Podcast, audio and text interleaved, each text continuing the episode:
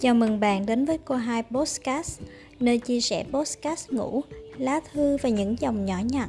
Còn chữ tổn thương nhưng con chữ cũng chữa lành. Mong rằng bạn sẽ tìm được chính mình qua con chữ.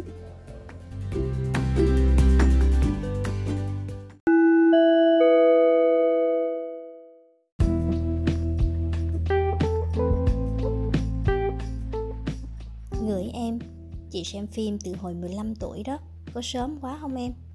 Nhà chị khó nên là việc đi gặp bạn bè bên ngoài còn khó gấp nhiều lần. Vì vậy nên là xem phim, người bạn đồng hành của chị suốt nhiều năm qua. Mà nhờ phim ảnh chị học được nhiều thứ hay ho, thú vị. Người ta xem phim để thoát khỏi đời thực hay là vì muốn sống trong niềm vui chốc lát nên chọn xem phim. Phim và đời chúng có giống nhau không? Chị xem phim để học về cuộc đời và nhìn vào cuộc đời để ngẫm về phim. Chúng là tấm gương phản chiếu cho nhau là cách chị bước vào đời bằng một tâm hồn nhạy cảm. Thật ra, chị không quá cuồng phim đâu, chỉ là chị muốn xem cách giải quyết vấn đề và thái độ, hành vi của các nhân vật trong phim như thế nào. Tại sao có những bộ phim hay và có những bộ phim chúng ta cho là dở tệ? Vì nó đánh trúng tâm lý của chúng ta.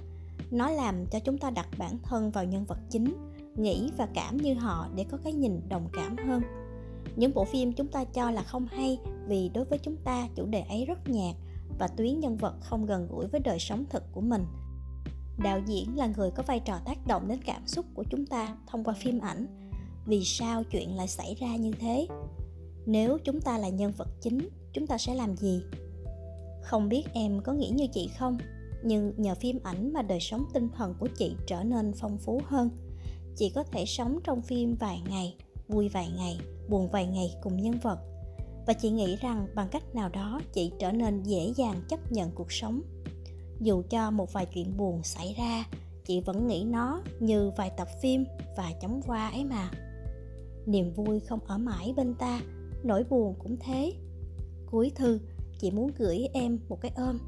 Không biết xem phim mang đến lợi ích gì cho em, nhưng chị tin rằng sau mỗi tập phim, chúng ta sẽ hiểu hơn một chút về cuộc đời và quan trọng hơn, chúng ta sẽ trở nên rộng lượng với chính mình sài gòn, ngày thứ n, giãn cách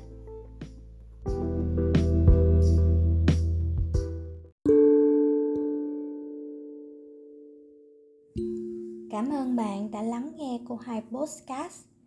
Hẹn gặp lại bạn vào tối thứ ba hàng tuần.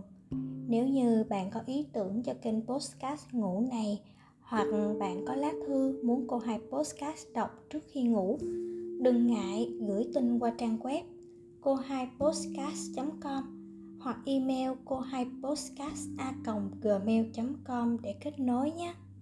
Cảm ơn bạn thật nhiều. Chúc ngủ ngon.